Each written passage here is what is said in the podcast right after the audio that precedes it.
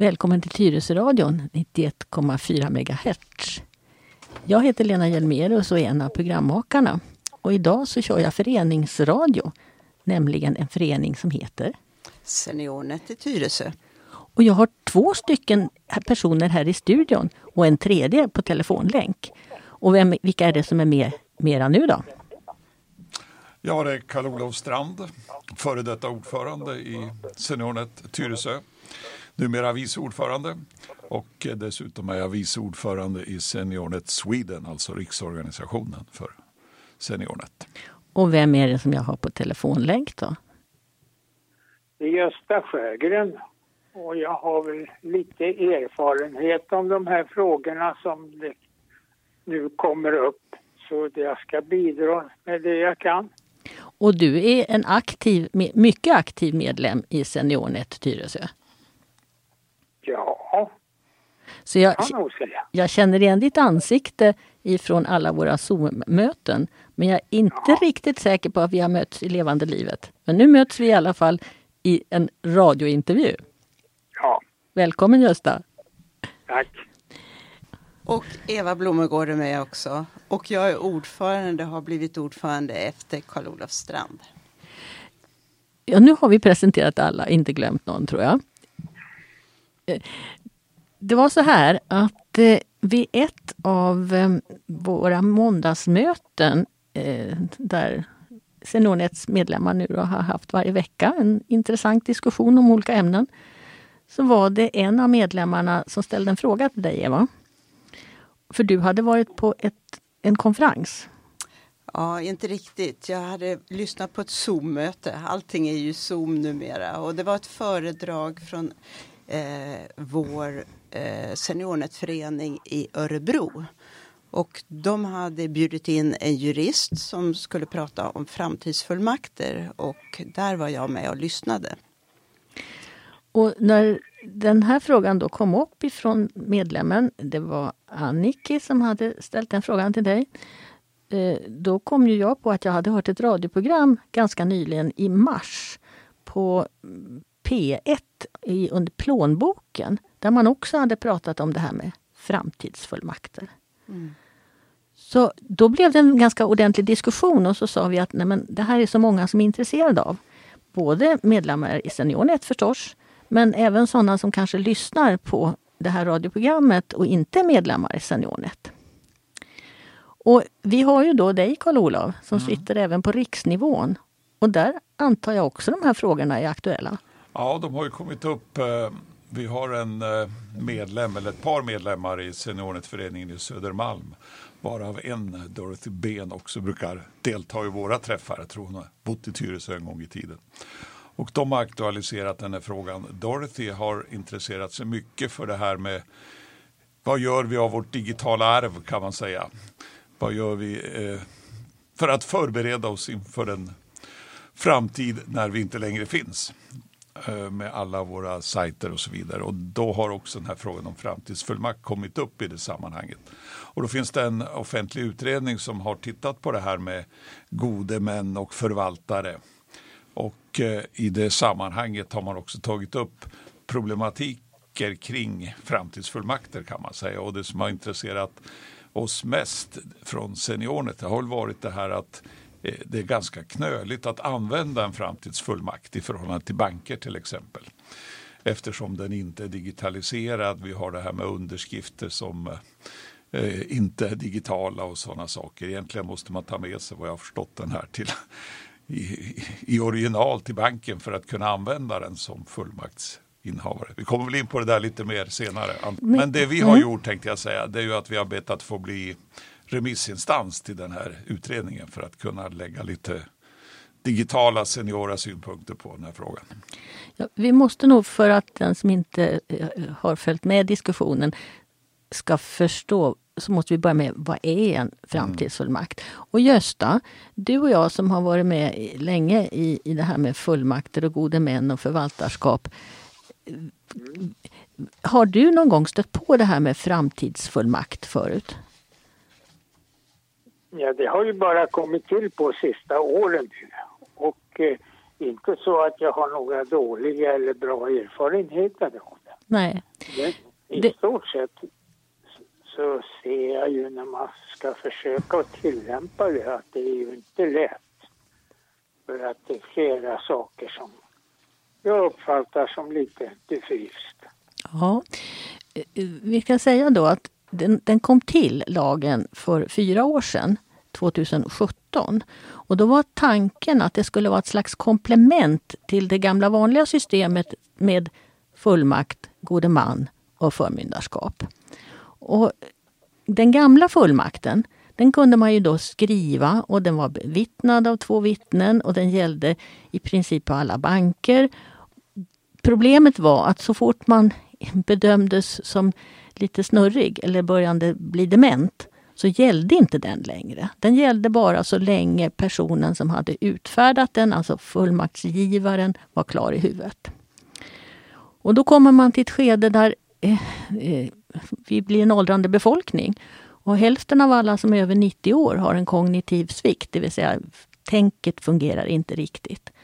Och vi har en ganska stor andel demenssjuka i vårt land. Och då, då har det uppstått ett behov av någonting som skulle vara lite enklare och inte så krångligt som gode man och förmyndare. Och då infördes den här lagen.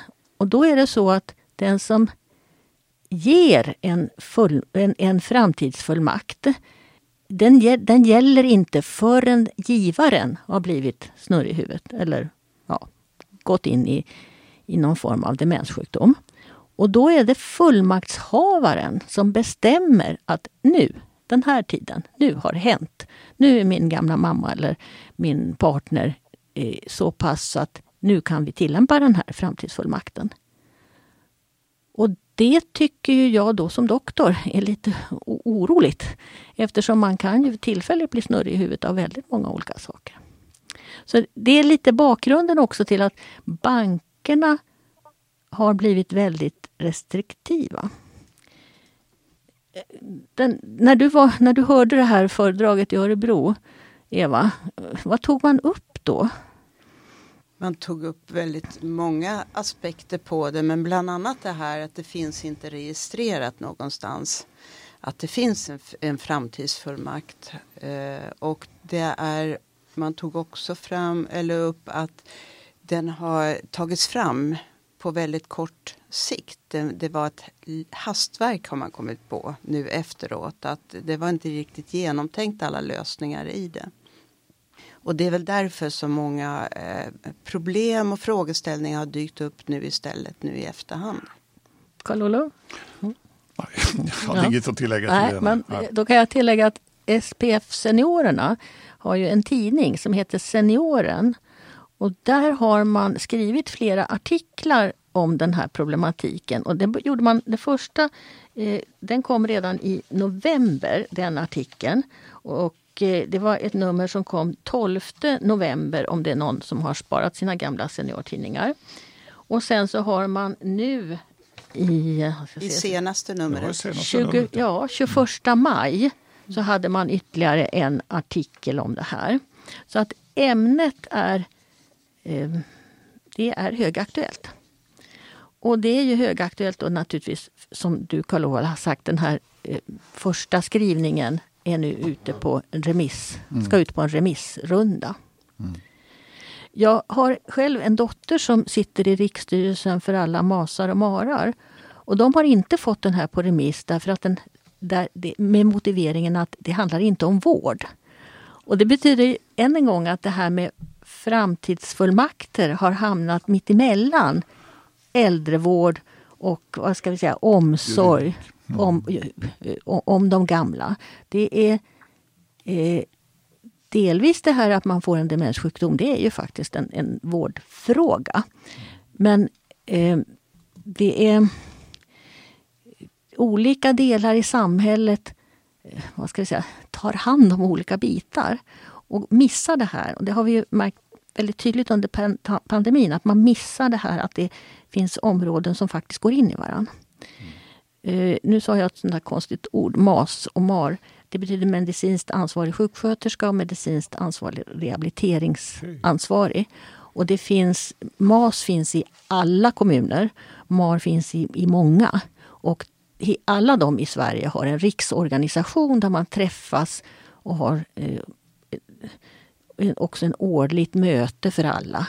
Eh, och, men de har alltså inte fått den här frågan i sitt knä än, ska jag väl säga.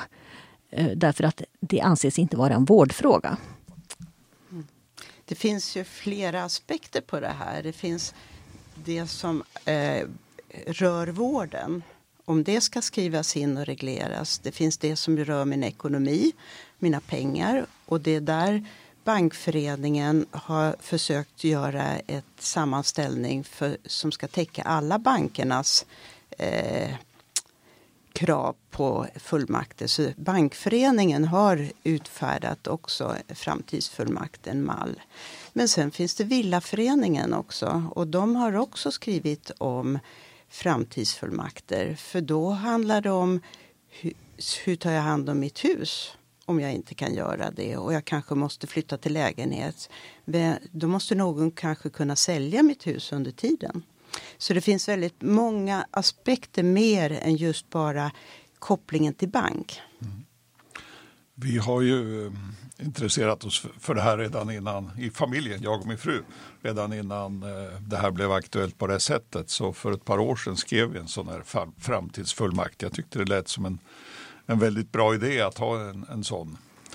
Och, eh, det som, och då använder vi en, en jurist från framtidens jurist, eh, familjens jurist heter det, som eh, hjälpte till med det här och eh, försökte se till att den då täckte alla, alla aspekter på det här. Men det som slår en när man läser igenom det nu, det är att den reglerar väldigt många olika aspekter, precis det som Eva säger.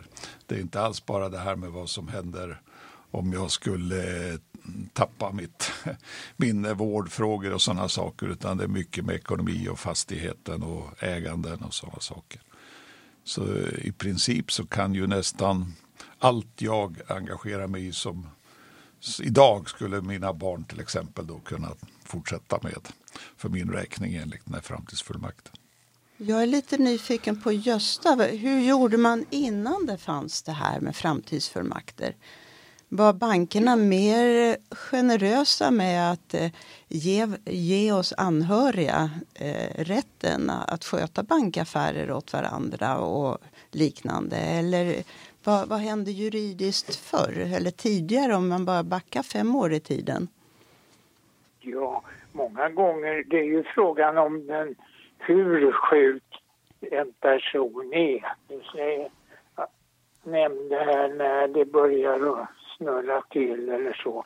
Men vem ska avgöra det? Det är någonting som jag hänger upp mig på. Och sen innan, ja, vi har haft förordningar om god man och förvaltare. Det finns ju i lag, den som nu gäller, den är sedan nittonhundrafyrtionio. Och där står det, om någon på grund av sjukdom, psykisk störning, försvagat hälsostillstånd eller liknande förhållande behöver hjälp med att bevaka sin rätt, ja, då ska det förordnas en god man.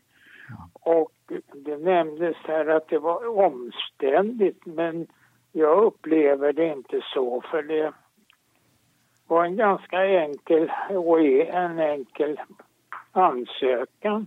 Och vill man ha ett barn då, eller en an- nära anhörig som god man, så föreslår man det. Så har det fungerat. Ja, och jag då som är geriater, jag har ju skrivit många, många, många god man-intyg. Det hör till min, eller hörde till min vanliga arbetsuppgift. Men det tar lite tid att skriva ett god man-intyg, och läkarna på sjukhuset eh, överlåter det med stor förtjusning till läkarna på äldreboendena. Och vi har ju inte heller så där jättemycket tid, men vi har ju en vana. Det ingår liksom i geriatens eh, utbildning att kunna skriva god man-intyg. För att, för att man ska få god man fordras det två papper. Dels är det en ansökan från den som behöver god man. Och där är frågan, kan de skriva den själva eller inte? Och kan de inte skriva den så kryssar man i en ruta, och kan de skriva den så kryssar man i en annan ruta. Sen, sen ska det göras en så kallad social utredning. Och förr i världen så gjordes den av kuratorer på sjukhuset eller inom äldrevården. Idag har vi inga kuratorer på äldrevården. Och då har biståndshandläggarna, kan man säga, har den uppgiften. Men de har väl inte heller riktigt tid med det, och då brukar det vara den ansvariga sjuksköterskan på äldreboendet som får göra den här så kallade sociala utredningen. Sen så ska det kollas, sen skickas de här, sen skrivs det då ett läkarintyg. Det är på, ja, det är tre sidor idag tror jag. Och det är ganska många rutor man ska fylla i, men det är inget svårt att skriva det när man känner personen i fråga. När jag jobbade aktivt så brukar jag inte skriva det första dagen, utan jag brukar vänta en månad så jag hade lärt mig vem, vem handlar det om och hur är de, vilka är de anhöriga. Ibland så kan man då skriva att det är lämpligt, som Gösta säger, en, en, en anhörig, en son eller dotter som har frivilligt åtar sig att vara god man. Ibland kan det vara sådana problem i en familj så att det är bättre att det är en utomstående som tar hand om godmanskapet. Först går det till överförmyndaren och sen går det till tingsrätten. Det brukar ta tre månader innan det är klart. Ibland tar det fyra månader. Det är alltså en ganska lång tid. Och sen så är det väldigt svårt att byta god man när man väl har fått den. Skulle om det vara så att den som det gäller inte gillar sin gode man, så är det jättesvårt att byta. Och så har det förekommit en hel del då i pressen om att det finns oärliga gode män som dels har för många ärenden och dels eh, eh, också tar pengarna. Och det är lite det också som den här stora utredningen eh, har handlat om, eller hur Karl-Olof? Alltså, det där tror jag är ju en, en, en viktig aspekt kring den här, att det finns en liten misstänksamhet nu kring begreppet gode man. Eh, på det sättet att man har läst en hel del sådana där exempel som du du nämner. Ja. Och det man gör med framtidsfullmakten, det är väl egentligen att jag själv eh, som utfärdar en sån, då jag säger att jag gör det tidigt, jag är fortfarande vid mina sinnens fulla bruk och så vidare, och här är några personer som jag litar på att kunna företräda mig om någonting skulle inträffa. Det jag var med om själv i, mi, i mitt eget liv med, med föräldrar, det är ju att det har gått så pass långt att de har, har utvecklat en demens. Och därmed har det varit, skulle det ha varit väldigt svårt att få dem att skriva ett sånt papper helt enkelt. De har kunnat vara misstänksamma mot sina barn till exempel. Bli på ett helt annat sätt i, i, en, i en situation när, när man, man går in i dimman på det där sättet. Och då har jag tänkt att framtidsfullmakt är ett, ett bra sätt att ta, ta ställning till det här i förväg och inte behöva ha den diskussionen, eller mina barn ska behöva ha den diskussionen med mig när jag börjar vara dement i framtiden. Vi har inte nämnt vad skillnaden, Karl-Olof, du nämnde lite kring skillnaden att jag själv kan bestämma vem som ska företräda mig och att jag litar på den personen, men i grund och botten så finns det väl ytterligare en större skillnad, och det är väl att man har en redovisningsplikt som gode man, vilket man inte nödvändigtvis måste ha när man har framtidsfullmakt. Ja, och den är en gång om året som den gode mannen ska redovisa till överförmyndaren, och är det en syskonskara så hör det till god ton att man också redovisar för sina syskon om man nu då är god man in i en syskonskara för en äldre förälder. Den gode mannen kollas också i straffregistret innan den, i, i den här tingsrättsförhandlingen då. Men sen är det så att de gode männen, det är den lokala överförmyndarenheten. Här i Tyresö har vi överförmyndaren för Södertörn då, som har flera kommuner. Men de kan ju ha, vara gode män åt personer som bor i andra delar av Sverige eh, utan att den överförmyndarenheten på den orten känner till att det har varit problem på, på den här orten. Så att även fast man har ett register och, och en granskning, så har det ändå blivit en hel del problem kring det här med gode man. Och då har man nu börjat prata om, det har inte kommit så långt än, men det finns en, ett, ett förslag om en slags nationell ställföreträdande organisation istället. Så att man skulle komma ifrån det här med, med gode män som åker land och rike runt. Jag tror att det vi framförallt får upp i Seniornets diskussioner kring det här, det är ju att vi är nu med här och vi har vi är våra sinnesfulla bruk och vi, vi ser att det finns anledning att förbereda oss för en annan situation så att säga. Och det kan gälla då både de här sakerna med, med framtidsfullmakt, men det gäller också, ja, vad händer med våra digitala Facebook-sidor till exempel? Vem tar hand om min Facebook-sida? Vem tar hand om mitt Instagram? Vem tar hand om mina filer på datorn och sådana här saker? Och eh, då har den här frågan blivit intressant som en del i vårt arbete med digitala delaktigheten för äldre helt enkelt. Sen tänkte jag säga... Får jag komma in? Ja, varsågod. Jag tänker på det här, nu säger det så omständigt. Ja, om nu den som är sjuk lämnar sitt medgivande, för det kan den ju prestera. Och det händer ju i de allra flesta fall. Det du talar om, Lena, när man ska göra utredningar och annat, det behövs ju inte i alla situationer. Nej. Det är alltså, sen tänker jag på det här. Just det, jag tror att det har kallats, det börjar, har börjat kallas för anhörigbehörighet, det, det, du, det du nämner nu. Att, att man i... gör vet, vetligt runt omkring i en vårdsituation eller när man bor hemma att det, det är den här personen som, som jag är min närmaste anhörig, det är den ni ska vända er till eh, och det är den personen som är, jag litar på och företräder min talan. Men jag tror inte att anhörigbehörighet är, är egentligen något lagligt definierat begrepp än, men det, det är också på gång tror jag. Vet du något om det? Nej, Nej. det vet jag inte mer än att det är på gång. Så mm. att mm. mm. så. Sen För... om man tänker på det sägs och det har skrivit och talats om gode män som inte har skött sina åligganden riktigt, så får man ju inte glömma bort, vilket det inte har sagts ett ord om, att det är tusentals gode män som sköter sina uppdrag alldeles utmärkt. Ja, och de, de lägger ner oerhört mycket engagemang och kraft.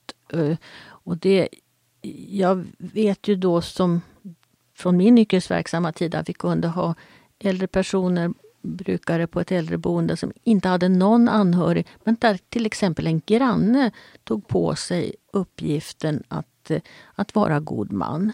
Så det finns, ja, det håller jag helt och håller med dig Gösta, vi, vi får inte missa alla dessa människor som faktiskt ställer upp så mycket.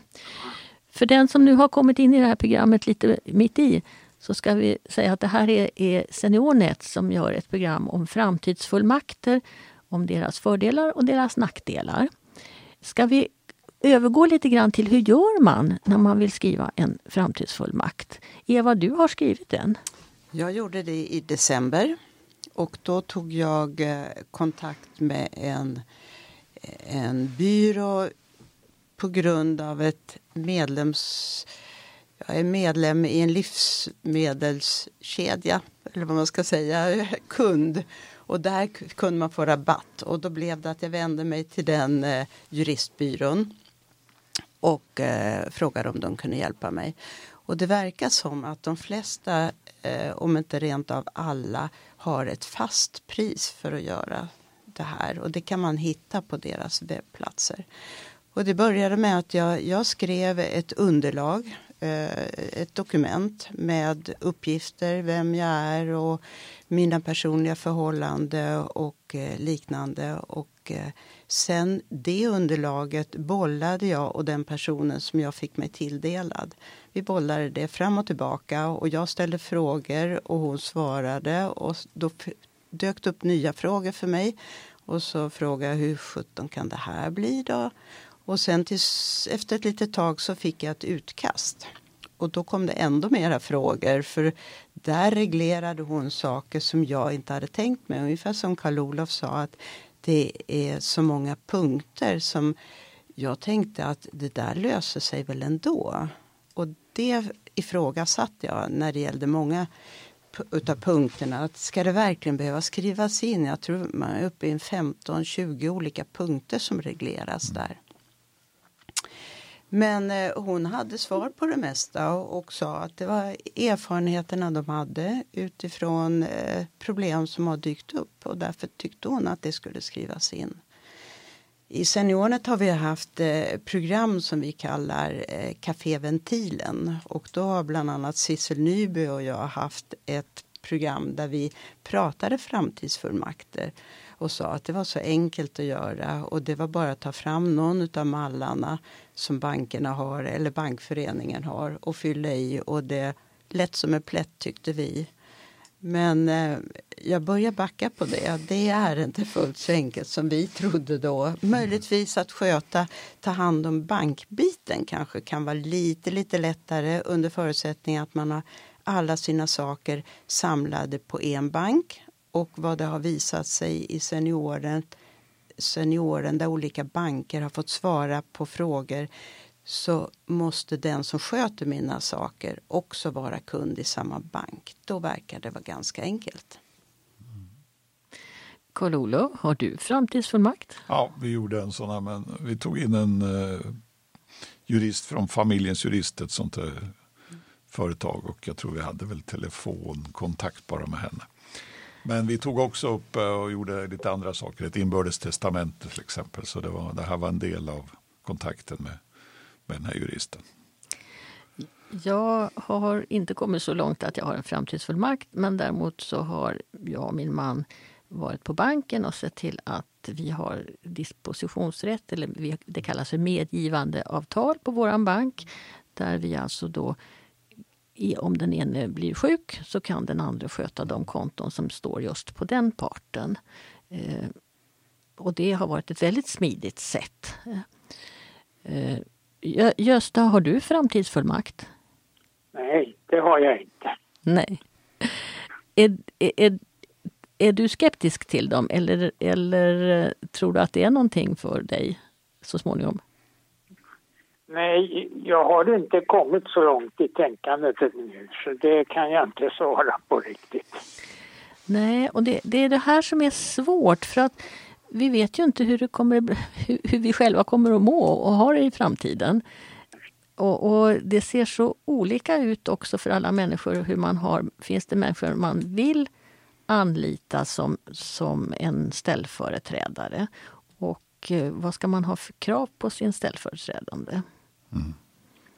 Ja, för mig så är det ju så, jag har barn och de förlitar jag mig på att de klarar ut det där. Ja. Oavsett om jag skriver fullmakt eller inte. Mm. Och jag eh, har ingen emot att i så fall det är någon som blir god man. För då har man ett bra ordning på det. För jag ska inte själv vilja veta, sköta andras affärer och att ingen bryr sig om om jag sköter det riktigt eller inte.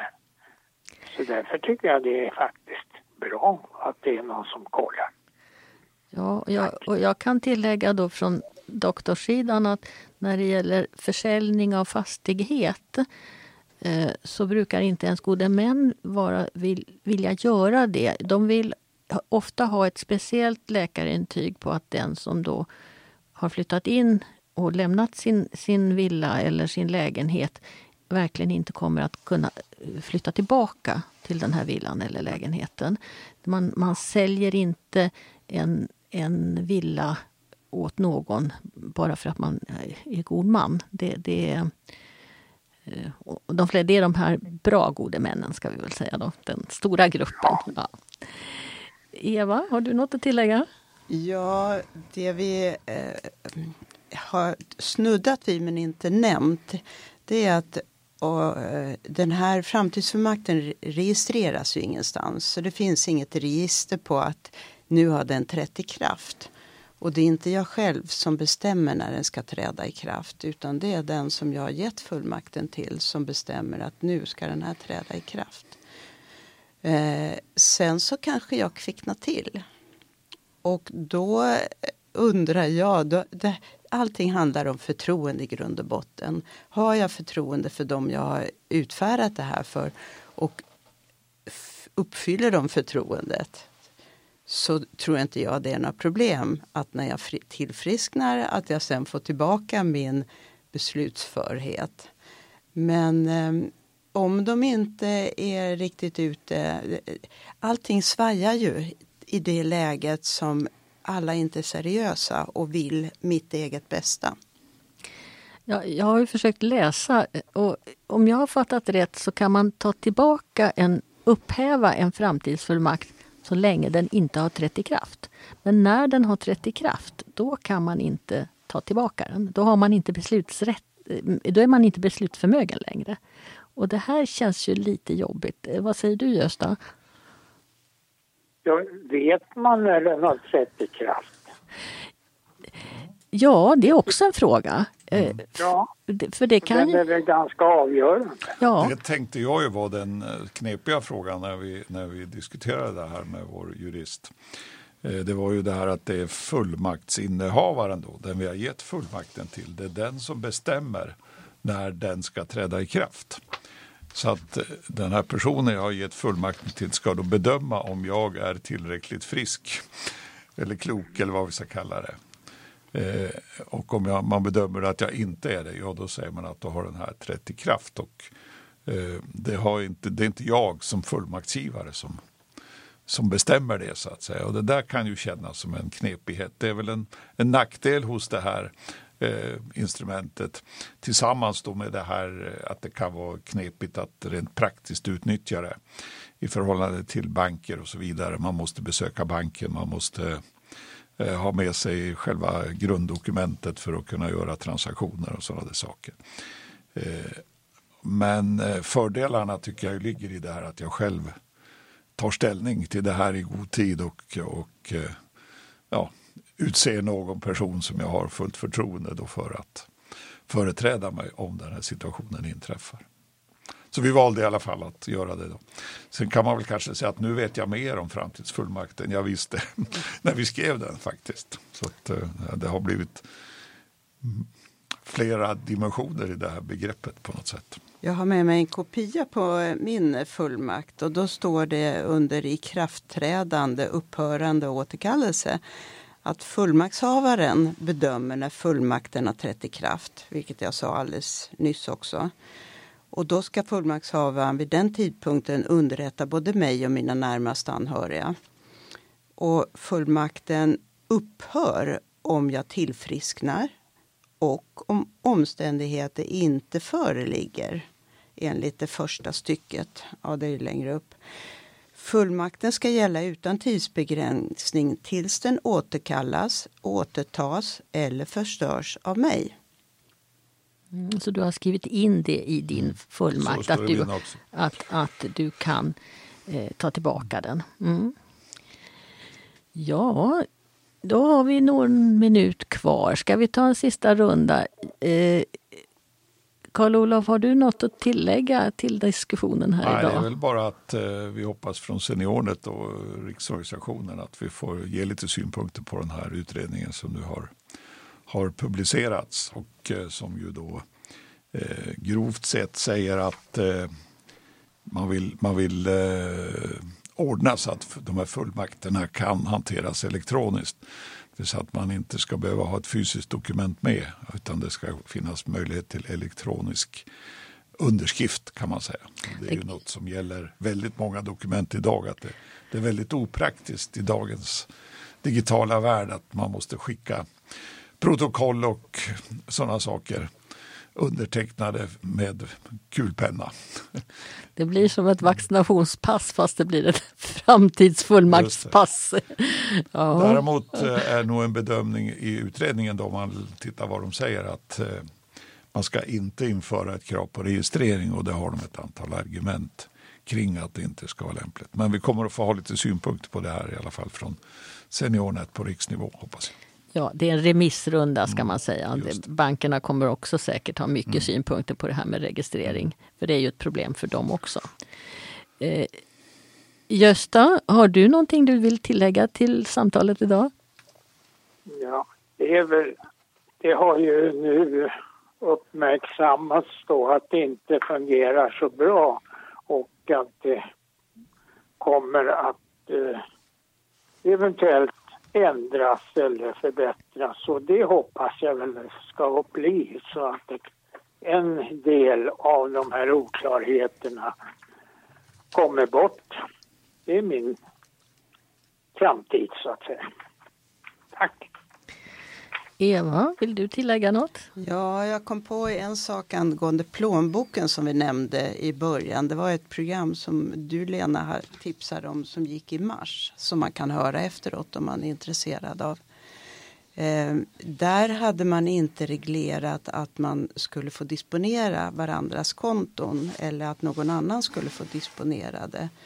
Och det var det du var inne på mycket riktigt, Lena. Men har man inte det i det fallet så krävde banken att man skulle komma till banken och uträtta varje betalning på banken.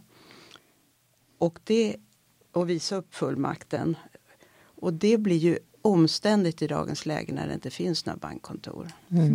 Jättesvårt. Mm. Och den andra punkten jag har, jag har jobbat banknära och... Eh, Eh, bankerna är ju ute, eh, det, det är ju inte i illvilja som de sätter käppar i hjulet vad vi tycker, utan det är ju för att skydda våra pengar. De vi ska ju egentligen vara misstänksamma och värna om att vi har kvar våra pengar och att ingen kommer åt dem som inte ska komma åt dem. Så på så vis så är det ju väldigt bra att, att de ifrågasätter. Men sen så kan det ju bli väldigt omständigt för oss som ska sköta någonting åt någon annan. Det tänkte jag på, det har jag inte nämnt riktigt. Jag, jag har Nordea som bank och där finns det en, en allmän faktaruta på deras hemsida. Vad man får göra om man har en fullmakt och vad man inte får göra när man har en vanlig fullmakt. Och man får alltså inte sälja eh, den personens delar eller när man har en fullmakt. Eh, det, det står väldigt tydligt på deras hemsida. Det är en sån där sak som när jag sitter, har suttit i samtal med folk om det här med god man och, och fullmakter så brukar jag säga att gå in på banken och ta reda på ordentligt vad som gäller just för din bank. Och det här som står på Nordeas hemsida, det är ju det som gäller för alla banker. Alltså, man får inte sälja mammas lägenhet eh, eh, så länge hon är i livet. Ja, då förklarar du det här sälja delar. Jag kopplar det till aktier. Direkt. Ja, ja, det kan vara, ja, ja men det kan vara sånt, aktiedelar också förstås. Ja.